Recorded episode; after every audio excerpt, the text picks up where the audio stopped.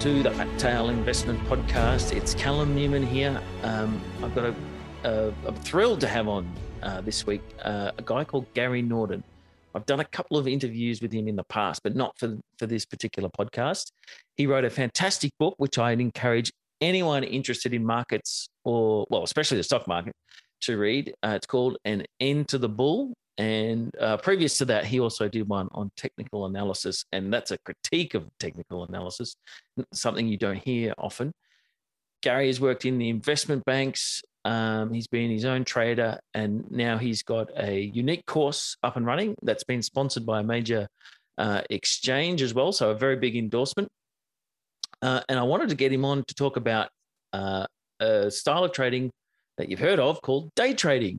Now, usually, most people, when that's mentioned, they do it in a derogatory way um, as a kind of sign that there's, you know, lots of retail and dumb money in the market, that kind of thing. Well, actually, that's not true. And guys as smart as Gary can rip out a lot of alpha from the market uh, trading on a daily time frame.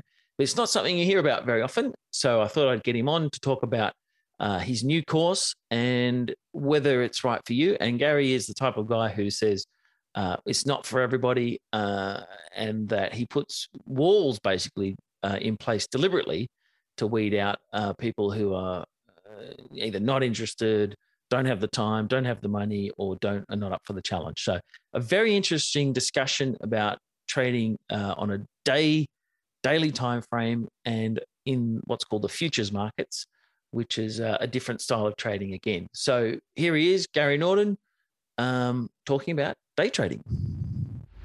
Public's out there throwing darts a board support. I don't throw darts a board. Bet on sure things. Alrighty, earlier I alluded to the fact that I've got uh, Gary Norden joining me today. Uh, he's been a frequent guest with me in the last 12 months or so. Um, but for my uh, service through Fat Tail Media, not for the Fat Tail uh, podcast before. So this is the the first time on the, the podcast. So, Gary, thanks for coming on. My pleasure. Thanks for inviting me on. Now, we were just uh, talking before we uh, hit the record button earlier how we were talking last time about uh, trading and indicators and and how they can lead people astray. Today, I wanted to bring you on to talk about the futures market. So, you're a derivatives expert, and they fall into that bucket most people listening to this would be familiar with the concept of trading shares. You buy a stock, hopefully you buy it, uh, uh sell it for more, etc. Can you tell us about futures and why you see that as a preferable area, which I presume you do, than trading shares directly? Yeah, well, so futures they obviously have a long history. Um, they're you know they're standardized contracts. They have central clearing systems. Um, and so, and they tend to be, you know, reasonably cheap to trade as well, you know. So um, they they're they're you know they're they're good products in that way. Um, they what I would say is that they're they're better products usually for day traders. So if you're an investor and you're looking to build a portfolio and you want to invest for the long term, then obviously shares shares are where you're going to go.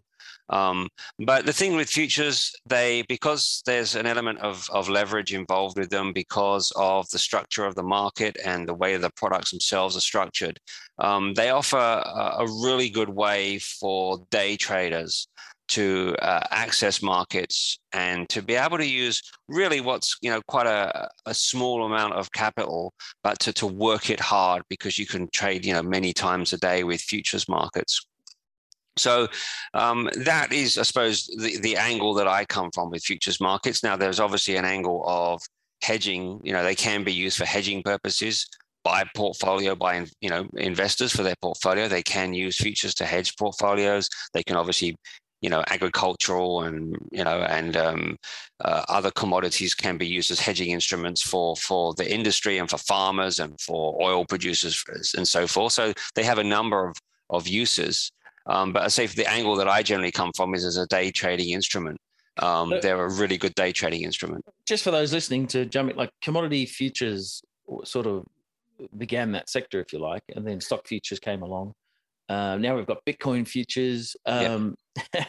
which one uh, do you jump between those sort of different ones, or do you focus on one in particular?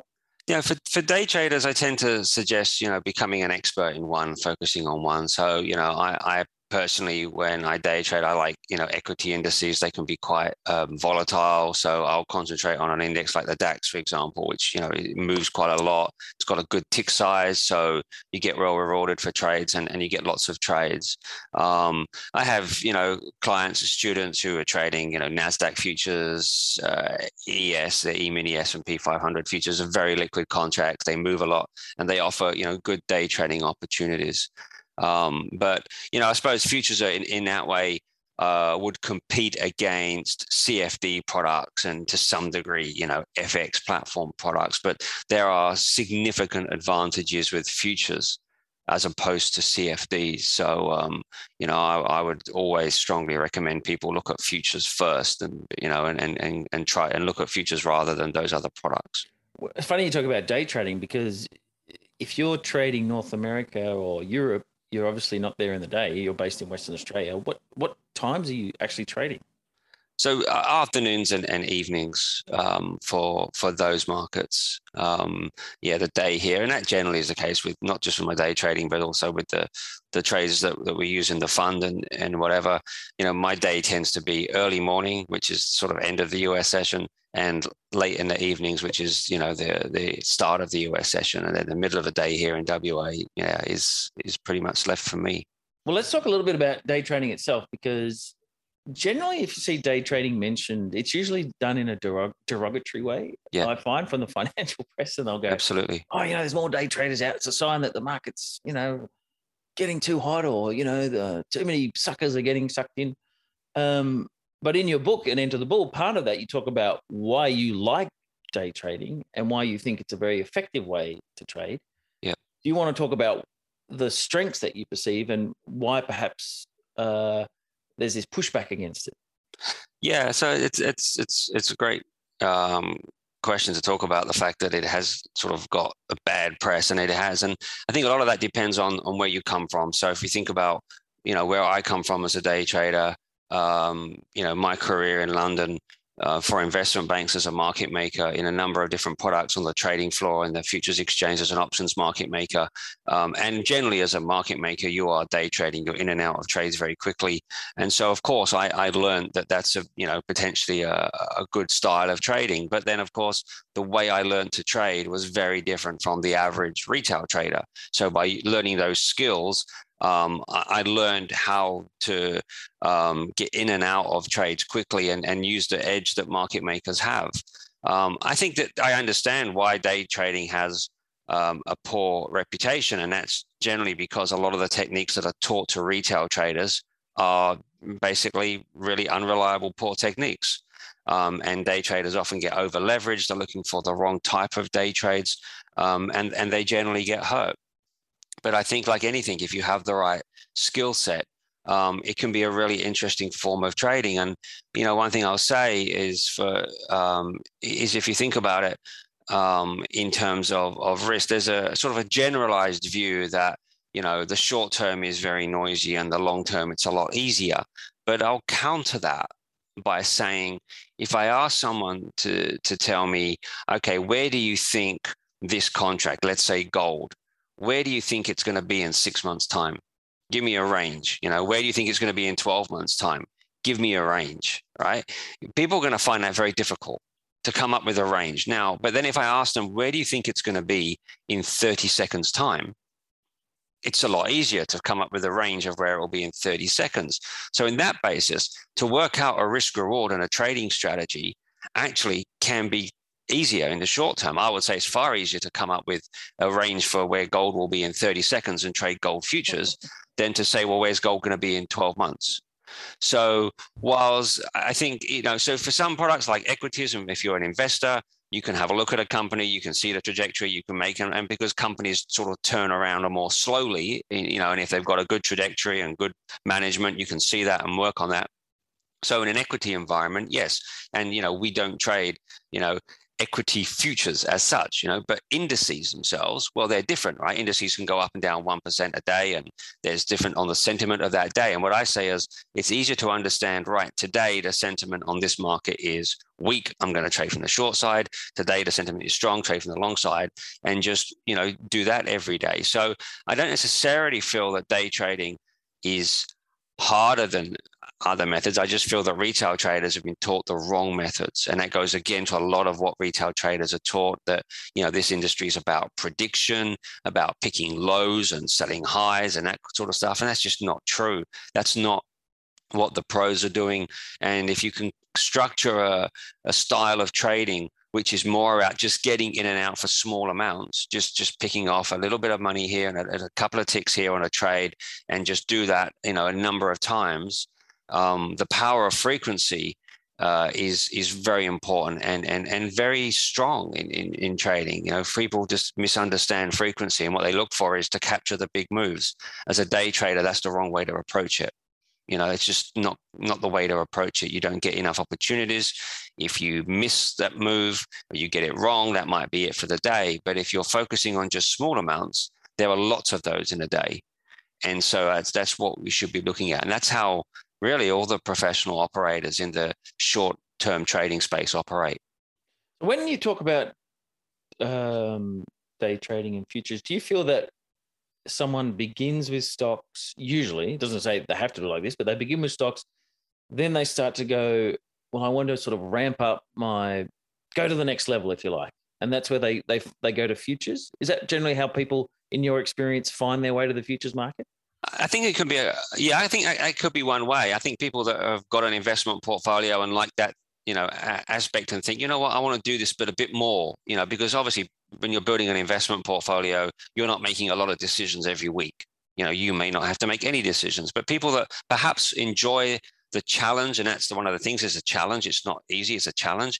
If people enjoy the challenge, they might think, "Yeah, I, I want to sort of try and take this challenge up, but do it daily."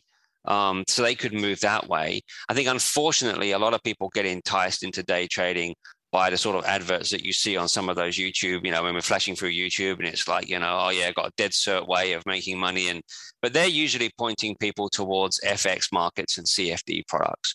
Um, so there's a lot of that that goes on. And then obviously, you know, we don't I don't think people should be enticed for that reason. It is a challenge and it's hard work. Um, but I think if people like a challenge and in, are interested in markets and are thinking, you know, I would like the opportunities to try and develop the skills to create a sort of more daily P&L, whereas your portfolio is more, you know, you've managed it and you think, yeah, over the next three months or six months, this portfolio will do well. But if you're interested in more of a daily P&L, um, then, you know, you could go more towards day trading. Um, and they can sit side by side. You know, you can have an investment portfolio, you know, and day trade, and then the, two things don't necessarily mix. Um, it's interesting you just mentioned gold there too, because and sort of you know trying to get the big move in that because when we spoke last time, uh, we talked touched a little bit about gold then too, and basically the gold price has just kept going sideways. So if yeah. you're taking a big position in gold or gold stocks it, and sort of held on for six months, it's really done nothing for you. But when you get looking at the, the chart as it is there, that sort of sideways choppy thing. Yep. I've never day traded gold like that, but is there lots of opportunity just as you say, getting up every day, going, well, I think it's going down today, and yep. short, oh, it's going to go long, that sort of thing. So you can yep. sort of rip alpha out of a sideways market. If yeah, exactly. I mean, and that that's that's part of it to understand is uh, you know there's actually a lot more opportunities on that daily basis than over the term. And if you look at you know, there are lots of people that make these predictions on gold. I mean, we all see them, right? We all get fed adverts about them and why gold's going to go to the moon or whatever. And is, you know, inflation's going to peak strong and that's great for gold. Well, inflation is strong and gold's going sideways. So yeah. there's all that sort of side of things, right? And, and as you say, in between that, realistically, you know, gold has, you know, a very good relationship with real yields. So if you just come in every day, you're having a look at what the sentiment in real yields are on that day, and you trade gold on that day, then yeah, you can pick up, you know, today I'm short gold and I, you know, make money. At the end of the day, the thing about day trading is you're flat. So that's the other thing is that when when you finish your trading, whatever P&L you have, that's it, you're done and you finish.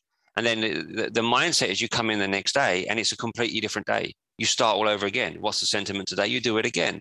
So just exactly as you say. Um, whilst these people are trying to capture big moves, you're just saying, as long as it moves every day, I don't care where it goes. And yesterday you were trading from the short side, generally today maybe from the long side, and tomorrow different. Um, so I think in that way, if you embrace that kind of challenge, it could be quite liberating to to sit there and think, I don't have to predict where gold's going every day. I just come in today and I just trade what's there in front of me. Um, I, I, think that you know that's obviously as a market maker in investment banks and, and so forth. That's how I got involved in this industry, and and I, I, kind of love that aspect. You know, I, with my fund, we have position trades. It's a completely different game, but I love the aspect of I don't have to predict where this thing's going.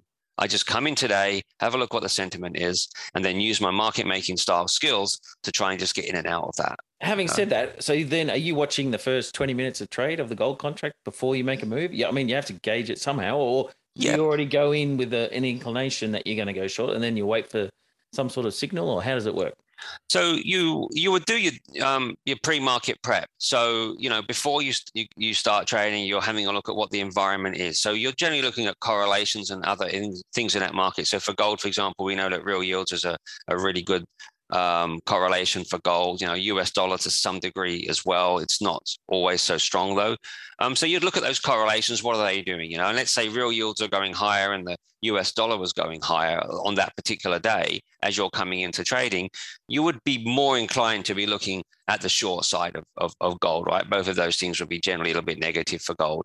And then basically uh, as a day trader, I am looking not necessarily for uh, levels or anything like that. I don't use levels or anything like that. What I'm more looking for is opportunities where there's liquidity and pace of market.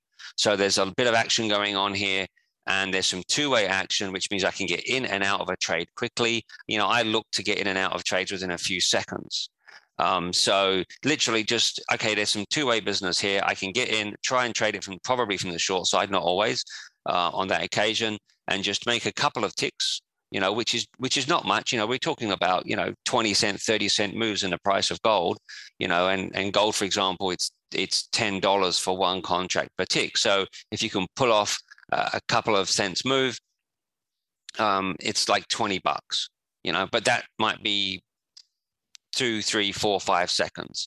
And what you're trying to do is find a number of those. Can I find 20 of those, 30 of those? You know, how many can I find of those sorts of trades? And obviously, in that regard, you know, and obviously, if a trade goes like a tick against you, you know, 10 bucks against you, you'll get out. So, in that regard, it's you know, it's generally a far lower um, risk kind of trading. That, that's the type of day trading that I do. Now, a lot of retail traders, unfortunately, get sent towards a style of day trading, which, you know, whether it's swing trading or another version of that, trying to find the low and trying to sell the high and try to make like a, a much bigger amount, 30, 40 ticks that's far more difficult. That becomes a game of prediction. Often, just uh, it's it's a game where you'll have you know if it goes wrong, it's you know the P and L is going to be quite big to the downside. If you have three or four days of those sorts of bad days, you're starting to you know really hurt your account. Whereas, and just in terms of leverage, like what's a gold contract? A hundred grand?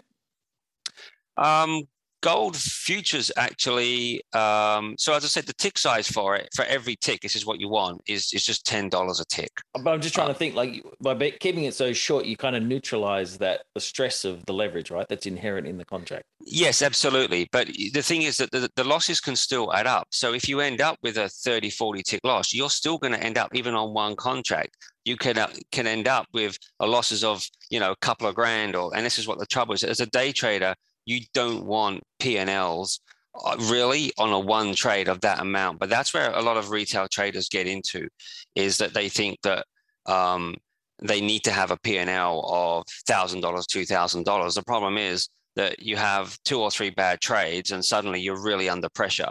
Whereas, uh, you know, the, the style that, that I use is well, I'm only looking for 20 bucks, you know, and, and, you know, that sort of P&L the, the, the point is frequency. How many moves of 20 bucks are there with two ticks in gold? There are thousands of them in a day. So I don't, you know, I only need to get 20, 30 of them and, and I pick up a reasonable amount. And I'm not, you know, and what I'm doing is, so for example, the margin requirement to trade one gold contract, say I don't, I don't trade gold, but the margin requirement for it for brokers may be in the region of a thousand, two thousand, three thousand dollars, depending on which broker you use. But it's something that's reasonably low. So if you think about it that way, what the, the what the method that I'm suggesting and, and the way of trading is you trade that one contract, but you just trade that a lot, you know, 20, 30, 40 times. Uh, I think that's far um, a far stronger way to trade for retail traders than to trade that one contract with their $3,000 margin, for example, and to try and look at a P&L of $1,000 on the trade. And it's that when they start to look for the big moves that they get into trouble. And that's where the, the high failure rate of retail traders. And also, of course, they're mostly using technical analysis and charts, which is very unreliable. Um, so you bundle that together, and that's why day trading ends up with a bad reputation because people are trading it in the wrong way. Um, and you know it, it's because of the leverage and the tick size and the fact that you only need a, you know a small amount of margin. It's kind of like driving a, a, much faster car than than investing, for example. Um, it's more powerful. And what I'm saying is that if you try to trade it in the same way and look for big moves, you're just going to get hurt. It's in these sorts of products, look for this very small term, look for small amounts, but frequency is the important thing. And just um, like when you're doing that, do you have a, a, a, time where you just go, I'm done for the day. I'm spent. Like I can't stare at the yeah. screen. yeah, no, absolutely. It's pretty intense, and that's one thing that that people have to realize when you're day trading. Uh, if you're doing it properly, that is. If you're using these charts and just trying to pick levels, you can kind of sit back and you wait for this thing to unfold over a couple of hours. But the professional approach, which is a lot more intense, a lot more focused, um, so sure, I mean, I think you know, the more you do it, the more you sort of build your stamina for it. But you know, I, I know people that after sort of uh, 30 minutes or an hour, you know, it's like very intense, so they need to have a bit of a break. You know, um, it's certainly, I think, for for most people, doing it for four, five, six hours a day would be probably too much, frankly. Um, from my perspective, you know, I spent my whole life as a trader, so I used to get into into work at like five or six in the morning and and be in a bank until seven at night and, and I could do hundreds of trades a day. So, you know, that's just, you know, that's something, you know, but it's a bit like, for example, you sometimes there are some golf competitions where, you know, the, the pros will go out in the morning and they'll, you know, they'll go out in the afternoon. The Ryder Cup, for example, they might play two rounds in a day. Now, I struggle with concentration past nine holes on a golf course, right? But as a pro, they, they, they're just much better at managing their concentration, their focus, and my focus when I play my nine holes is nowhere near the focus that they have. But that's the difference between being a pro and being being me on the golf course. Um, so I think yeah, it's it's more intense. Uh, I see it and I say to people, it's you know if you're driven by challenges and and you want to develop good skills because it, it, does require a good skill set to do it, then it's it's an interesting challenge. Um, uh, you might say you know kind of like doing a cryptic crossword or something like that. People want a challenge. Um, that's what what you know trading is. But investing is a challenge too. You know, trying to find value in stocks or whatever as well. That's what we should be driven by. So when uh, do you want to tell us a little bit about your course because this the course that you have created, which uh, wasn't around the last time I spoke to you. Yeah. So can you tell us a little bit about what you're building there? Yeah. So I've you know used and had and and, and taught market making skills in banks and to professional traders for for decades. So every bank I worked at, I taught market making skills. And on the floor, I was an options trader. When the floor transitioned back to you know to screens, I did I transitioned to become a futures trader and started to develop my market making skills for futures. Over the years, I didn't really teach many people that like retail traders, and and you know generally if um, in terms of teaching people to trade, it was investment banks and professional traders about a year or so ago, you know, some people came to me and I was talking to some ex floor traders, and there was kind of like a view, you know, these skills are being lost, market making skills. There's fewer and fewer banks who make markets anymore. Um, it's all done on computers. So, you know, two client business essentially is just matched up even within investment banks. So market making skills are being lost and they're not being lost because they're bad. They're being lost because everybody's just going, well, if I can cut out the trader and just get it matched, then it's cheaper. And so people said to me, you know, it's a shame to see them lost the skills. So we started to develop a website, um, which is now live. And essentially, it's teaching a style of futures trading um, very short term, like I said, holding trades for a few seconds in a market making style. So with the course, I try to teach people, I don't need to teach them to become a market maker, but I need to teach them to think like a market maker. Where is their edge in markets, you know, and where is their not edge? Um, and, you know, and just to teach some rules and some processes as well. Um, that's a key part of what I try to teach some processes. So when you have a trade and it loses money, there's a process. Go through what what could have gone wrong, fix it. Um, a bit like if you're on the golf course and you know you hook a tee shot, you hook a tee shot. You don't just blindly get up and just hope that the next one goes straight. You know, a professional will sit there and think, okay, what could have caused me to hook a tee shot? Go through the three or four things, make the adjustments, and continue. That's the way a professional would work in a trading environment. So, um, not really, I suppose, you know, for newbies necessarily, but um, I've created it, and what I've tried to try to do is to create the same sort of learning pathway that I had and other professionals had on the floor. So start off with doesn't matter where you come from, who you are, what your background is. Um, everybody has to take what we call the yellow jacket course, which was the first exams you had to take on the floor. Before you can even buy any of my courses or even see what they're about, we want to make sure that people understand what futures markets are. Because a lot of people, you know, just see an advert and say, I'm going to trade futures and they don't really have the background. So we have a, a free course, but also an exam at the end of it that makes sure that no one can progress unless they've passed that exam. So the first thing is that's what we had to do on the floor. I'd had three years of experience market making in a bank. When I went down to the floor, I started off as a nothing. I started off as a yellow jacket and I had to take exams in order to get into the pit. It wasn't, oh, Gary, you're already trading. You know how to trade you've already made markets for an investment bank. You know how to make markets. You can go in a pit. I had to prove it. So we do the same thing. Make sure that people understand what futures are. So we have an exam to do that.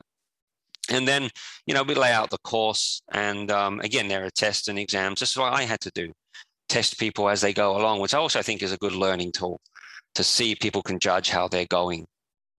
So it's really trying to lay out that pathway, that same education pathway that I had um, and to, to yeah to, to leave that out there so that the skills don't get lost and so that you know traders have an, um, something different they're unique skills there's no one else that teaches in this way um, because most of the people teaching retail traders day traders um, frankly have got no real proper professional experience they're you know and so they're teaching sort of other methods usually some sort of technical analysis and in terms of the feedback you're getting, obviously you've had your first group go through. Um, What's the response been like?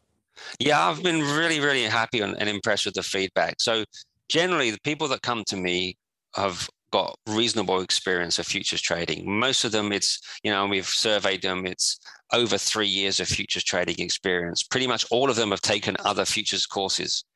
And almost everybody that comes to me pretty much has taken other courses. And and to see you know their uh, interest and excitement and also learning the way that they're going about it and the feedback has been really really good and we have also a subscription area where essentially um, people can um, send in videos of their trading and I'll narrate them and I'll go through them and I'll explain what's good, what's bad, and, and I post them all up in there. So everybody can see what other traders are doing. But not just like you know futures markets uh, they have there's lots of forums on the internet for futures traders. And it's just people saying oh i do this and i do that and they hide behind fake names and you never really know what they're doing right? But so here we have this unique environment where traders are setting their video so we see exactly what they're doing it's not like oh i do this and it, it, they're actually doing something else but also the videos are narrated by me who designed the course so i can explain this trade is not good, but this is why it's not good. And this is how you need to correct this type of strategy um, and this type of trade. So, in that sense, everybody gets to learn from everybody else, which I think is really strong. Because one of the problems about trading from home is you only get to see your own mistakes. So you can only learn from your own mistakes. And, I, and one of the things I was fortunate with trading in investment banks and particularly on the floor alongside you know thousands of traders is I get to see the mistakes of hundreds of traders. So I don't just get to see mine. That's a great learning environment. Yeah, I was going to say, um, there's a good book I quite like. I don't know if you've heard of it. It's called One Good Trade. Um, no, I haven't. Uh, Mike Bellafiore, I think his name is. Anyway, he he describes that sort of thing, which is basically what you're replicating. He's like the head trader of his own firm, and he brings in the junior guys, and then he sort of gives them feedback on what they're doing, and and they're, they're all learning off each other. And you're right, you can't replicate that by yourself. Um, so when you're looking at the footage, though, is it like a camera behind them and it's on the screen, or what's? Is no, they just do a screen screen recording. Oh, screen recording. Right. So yes. yeah, they'll screen record it, and then I'll I'll go through it. And it's interesting because even I'm learning things because there are mistakes that I'm seeing that I didn't even know existed. So that's really cool. So people are making and and, and it's interesting. And I, and then every month we have a meetup where I'll talk about things that are, are of, of coming around or stuff. And I'll bring up some of these things that I see in the videos because I'm seeing new biases in the way they trade or new mistakes. So that would also help me improve the course because I didn't realize obviously I've only know myself and the professionals I've only worked in the professional industry before. So I'm seeing retail traders now in reasonable numbers and now realizing oh okay so people can do that. That's an interesting mistake. And so now it's up to me to you know include some of that. If i see it enough times include that in the course to to say to people look be careful of this. It's quite interesting. when you're talking about such short time frames though i mean how many mistakes can you make? Surely lots. lots. No seriously it's interesting because one of the things is so people often think you know all you can do as a trader is you buy you sell. And if you buy and the trade loses money you are either bought at the wrong price or you shouldn't have been buying or whatever. But actually, there's particularly with day trading, there's a number of things that can go wrong with the trade. And this is one of the things that I try and do because most traders come in and they don't know that, right? And most people that educate them don't know that either. And I break a trade down into like six, seven parts. And that's why I say if a trade goes wrong, you need to go through this checklist. Which one of these six? There's a number of things that could could have been wrong. What I'm actually finding though is that the retail, the traders that I'm teaching have found another few areas that could go wrong. Is it, is it is, stuff like you should not have a beer in your hand when you're trading? I can't see that sadly because it's only a screenshot, but that, that, that's something that I could possibly ask as well. But trades can actually be broken down in very minute ways. This is the precision. And it's a bit like I think that most retail traders with the people that are teaching them, it'd be a bit like learning to play golf, where the guy says, Well, what do you do? Well, you swing a golf club, right? And then if you miss it, you swing it again. That's essentially how they're trading. Whereas what I'm saying, which is a more complex, I break that down. Imagine a golf swing. Well, you need to grip it in this way. You need to have your stance this way, your shoulders this way. On the back swing, the takeaway needs to be here. As the club hits the ball, it needs to be square. Think about all those little things. And that's what I try and do with trading is break a trade down into a number of very small parts. And this is why it takes months for people to sort of master this to get it. Um, but by breaking it down, you can then see all the little parts. Okay, this is the one that went wrong on that trade. Um, so I need to work on that and improve that. And with the the videos, what's quite cool is the site's been up now for three months, is we're also starting to watch people. So people, there's videos for three or four months ago. And, you know, I, am always very frank with people. I think you have to be absolutely brutally frank. That's part of being a head trader is, you know, if someone's done something that's crap, you call it. So, you know, we've got a couple of traders there who their first videos, I'm absolutely, you know, tearing apart you know this is wrong this is wrong this is wrong and then you see that like a month later they've sent me another video and it's a bit better and then for one of them like we were on to like his fourth and now into December. And the last one I posted last week, there's some exceptional training in there. And it's fantastic to see. This is take this is actually for him over about three or four months. Um, and it's fantastic to see that as they respond to that feedback, that you can see the gradual improvement. It's never going to be like, that's it, I've made it. And it's always going to be continually hard work. But now we can see in in the exchange, which is what I call the um, the subscription area, people can see other traders' journeys. And as I say, they can actually see it for real, not someone just saying, oh, yeah, you know, I made it, I'm great, you know. Um, they can actually see the trades that that person did. They can see how I try to correct him and how I try to narrate him. And, and hopefully people are, you know, reflecting on that as well. And um, it's been really, really cool to, to watch that. And do you want to, you've got the red jacket in the background there. Do you want to just talk about yeah. what is you said you've posted a few out. Like, what have those yeah. done to deserve the red jacket? Tell us what it is first. But so, so red jackets on the floor.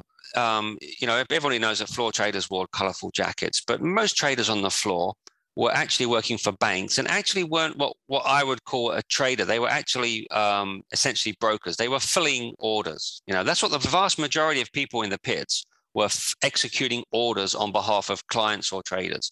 The only people that traded with their own money that took risk were what were called locals. They traded, put their own money, and they wore red jackets. So they were quite special, and it was quite a coveted thing to be a local. It showed that you put up, put up your own money, and that you were trading with your own money. So only those people were actually what we would classify as risk-taking traders. So what I say is that, you know, people when they trade from home for themselves are effectively like locals. You're putting up your own money and you're trading that way. So I try to teach the skills that locals had and to tell people, think of yourself like that, not like a, a retail trader sitting at home gambling against the big, you know, the, the big guys or whatever. Think of yourself like a professional, like a local. So with the the red jacket course which is the sort of the full course which has lots of videos and that in it there's an exam at the end and it's no not a short exam it probably takes about an hour an hour and a quarter.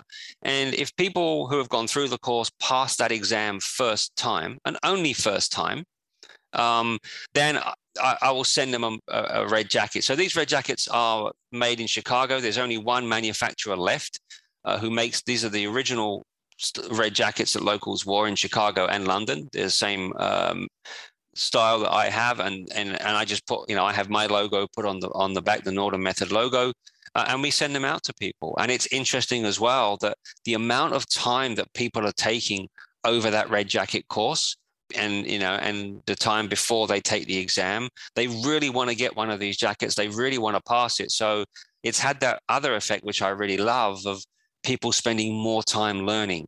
You know they really want it so they're going to learn it. And because if you you know if you fail it first time and you want to take it second time that's fine. But what i say to them if you want the jacket then you've got to buy it yourself you know there's a bit of pressure because trading is under pressure.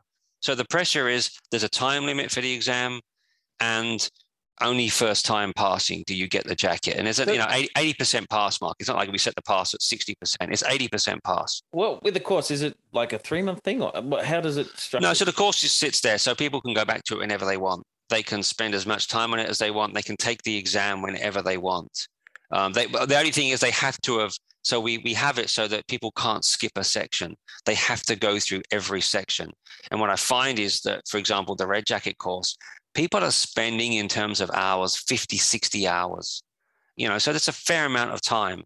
Um, and before they take the exam on, on studying it. And then usually you'll, you'll keep coming back to it just to reinforce certain ideas and then you can go into people can go into the exchange where we have all these videos. And every month we add another three or four videos. There's now hours of videos that you can watch of other traders and you know and then i you know i narrate all of the videos. Let's go through this trade. Let's stop it. Let's have a look at what's gone wrong here and or what's gone right and but is there sort of a thing where they send you the what they perceive to be their good ones or they send you the ones that are what they thought was terrible or yeah, so some people send me particularly like this. Can you have a look at this trade? And some people will just send me a link to a half hour video.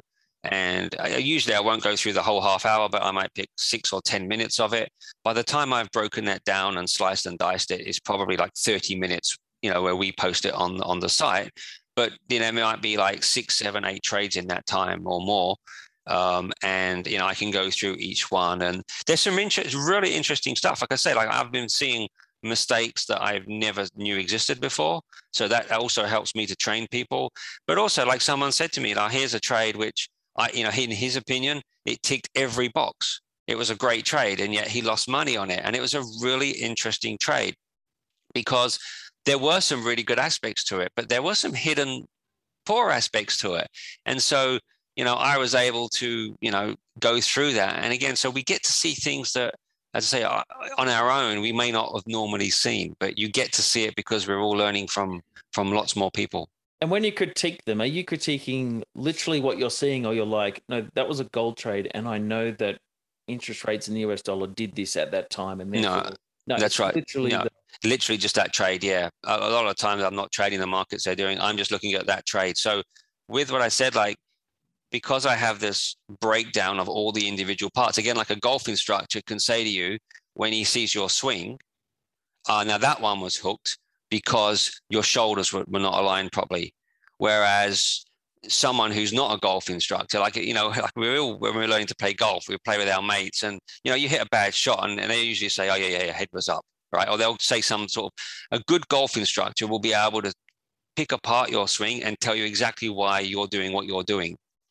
Um, and I think a lot of people in the retail environment, you know, just don't do that. They'll just come up with perhaps, oh, you know, just a generic or general kind of idea.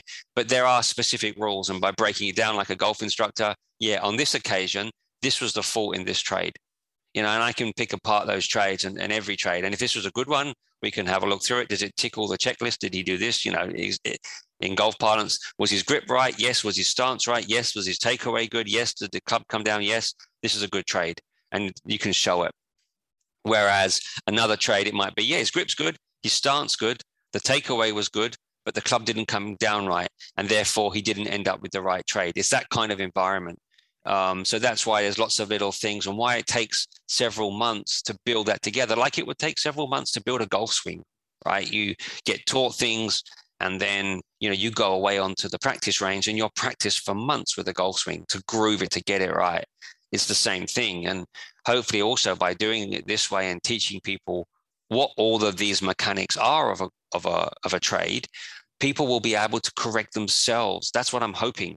Is that over time they learn to correct themselves. They go, oh yeah, go, just go through the checklist blah blah blah this was what was wrong with that trade and so when they have a loss they can correct themselves and move on now and improve for the next trade and just in terms of your guys, like you said that most of them have been training for three years. I presume that most of them have other jobs, or they, or they're, yeah. they're pure full time trades. No, most people would have jobs, and I would always say to people, you know, until you've reached a level of consistency that is very strong, you should never leave your job to become a day trader.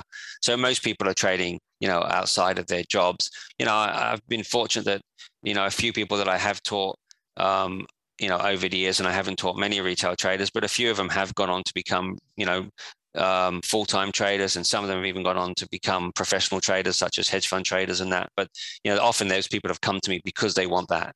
So you know i've this a much um, more in-depth level of instruction. But most people know it's just you know they would want to try and um, uh, perhaps you would say second income but i'm loath to say that because you know, it's only becomes a second income if you're good at it. And I'm not saying that everybody that takes my course is going to be good at it. Just like my golf pro can't say everybody he teaches is going to become a great golfer, you know. But all I do is I, I don't try and entice people into this either. I'm not saying, oh yeah, this is a great way of having a second income. This is a great, you know, it's hard work. If people decide that for themselves that yeah, I want this challenge of day trading, then I just say, well, I'll help people as much as I can but I don't in, and that's always something, and you'll know that's from my book. I say that in the book. If the one thing you get out of this is to understand this is a difficult business and you decide you don't want to become a day trader, I'm pretty cool with that. I'm really happy because for many people, deciding not to become a day trader is the right decision and a very good. I'm I'm really happy that people make that decision as well. And by having like the exam at the beginning, people said to me, "Well, people are going to get put off. They don't want to take a test just to be able to buy your course. I said, well, if that's what someone's view is, then they shouldn't become a day trader. I had to take exams to become a trader. So if you're someone that says, oh, I'm not going to be bothered to read through that course and take that exam just to figure out, you know, just to be able to purchase Gary's course, that's a mindset that probably means you should be excluded anyway from this business. So I'm trying to put those gates in place to make people think really hard before they decide to buy the course. Yeah, you like, do you really want to do this? Yeah. Yeah. And you get yeah. rid of the time wasters and the nuff nuffs and all that sort of stuff. Yeah. So I mean, I do get the sense from your book and uh, some of your articles and stuff. You are your crowd, I think, is going to be people who are interested in like self improvement and pushing their limits and and you know taking it to a professional level and not just yeah you know, rocking up and having a bit of a lash and yeah, uh, all that sort of stuff. Well, yeah. it sounds really curious. I'd love to see some of these videos. Actually, I'm just I'd love to see what your feedback is. But um, do you think just to to bring it back, because between your book and your course, you do mention day trading for shares in the book. Is what you teach in the futures course applicable to the share market? So technically, the the skills of market making are certainly applicable to, to share trading. So, and, and it's a good question. I get asked it quite a fair bit because a lot of people are more comfortable with shares. So, in theory, it is possible. In reality, the difficulties can be the. Brokerage? Sorry? Brokerage? We're going to think? Yeah, it could be brokerage. It just can be the. So, with the futures, for example, if I put you know, three thousand dollars of margin, okay, and one trade in gold, which you know, a two tick move, which is twenty cent move, is twenty bucks, right? And I can get dozens of those. If you think about in the stock market, the average bid and offer spread, and let's say you hold a trade for a few seconds, you're going to make maybe two or three cents. You've got to trade that in really quite reasonable size, but we're not allowed to trade reasonable size for this method because you need to be in and out quickly. So if you think about well, how much can I make of three cents on 3,000 shares or something like that? You know, it's going to be small and brokerage eats it up. Um, in some markets, for example, in the US equity markets, um, a lot of the order flow, um, which is actually quite key for us to trade against. So the order flow gets routed through um, market makers. And a key point about futures markets and about my style is we're actually trying to target other retail traders because we realize that they're probably the weakest traders in the market. So uh, my style is aimed at trying to analyze and work out all the weaknesses of the other retail traders and pick them off. I'd work out when they make mistakes. It's harder to go short with the equities. It's harder to go short with equities as well. Um, and like I say, within with a lot of stock markets, you can't actually trade directly against those retail traders. Um, you know, so it, it is more difficult. If you're if you're trading, uh, you know, um, a stock that is quite volatile that gives you good moves. It, you know, it can move 20, 30, 50 cents at a time, but uh, also they're probably going to have wider spreads. They're going to be more um, difficult. Um, so some of those sort of smaller cap stocks. Um, and if you, know, you need very good skill. So, you know, when I was in banks, yeah, I, have I've traded this style in equities. Um, but saying that, you know, I think you need to trade in reasonable size, uh, and it, so it's not ideal for those markets. All right, and uh, just to finish, how far away is your options course? That's the one that I'm keen to do. Yeah, so the options course um, is probably going to be early next year. Uh, we're just working on some novel ways of uh, some novel ideas for that. Um, I've taught again options for decades in banks, so I, and I, what I want to do is have uh, it's increased that. So generally in the past, I've I've taught options, option strategies. I want to increase that course. So I'm writing more content now to include, like we had a discussion last time, the volatility products, VIX and VXX. There's a lot of misunderstanding of those products. So um, I, I, hope early next year um, the options course will be ready as well. Um, and that will apply you know i'm not going to necessarily focus on options on futures or options on stock. It's going to be options you know generally. Again there'll there'll be quizzes and and, and that kind of thing.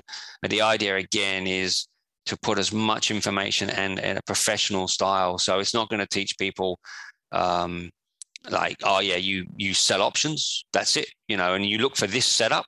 It's going to be teaching people as much about options as possible. And for example, what are the pitfalls of selling options? Because I don't like selling options, right? So, what are the pitfalls? What are the problems with it?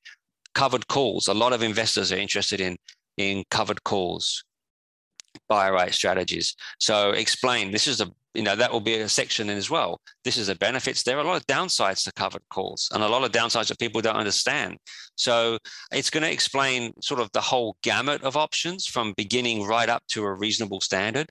And the idea is with with the way i teach options is not this is a style and you always look for this setup. It's you understand as many different aspects of options as possible. And then your job with options is to try and find the right trade for the current market conditions say right right now volatility is high and you know there's only a week to go to expiry for the options i want. This is the trade i need you know and then a week later it's well volatility is low and i'm looking for three months to expiry. So this is the trade i need. That's how we should trade options and that's what i want to explain to people how you select the right trade for the right time. Uh, and just as a example that i wrote to you a while ago and said look i've got this trade idea. I'm sure there's an options trade here but i just I can't. I don't know the the best way to go about it in terms of the timing and all that sort of stuff. So that's why I, I saw the yes. opportunity, and and thus far, it would have theoretically worked. The share that I was interested in has gone up, but it's like I didn't know which option to get and all that sort of stuff. So I'm definitely looking forward to that. Great. So thank you for coming on. I'll just emphasize if you're listening, um, if you're interested in equities and just beginning sort of not beginning is like looking for background help with starting out in stock markets and in markets grab the book An End to the Bull. And obviously if the idea of futures is interesting you would go and uh, is it garynorden.com uh, norden method norden method sorry. Uh, and check out what's available there. So thank you for coming on. It's always a pleasure. And My as pleasure. soon as that options course is, uh, is ready, we'll get you back to talk about options and what's maybe we'll talk a little bit about the current state of markets once Christmas and all that stuff has, is, is gone through. Sounds like a plan. Thanks a lot for having me, Callum, and Merry Christmas, Happy New Year to everybody. And um, wish you all well and look forward to, to being back on. Thanks a lot.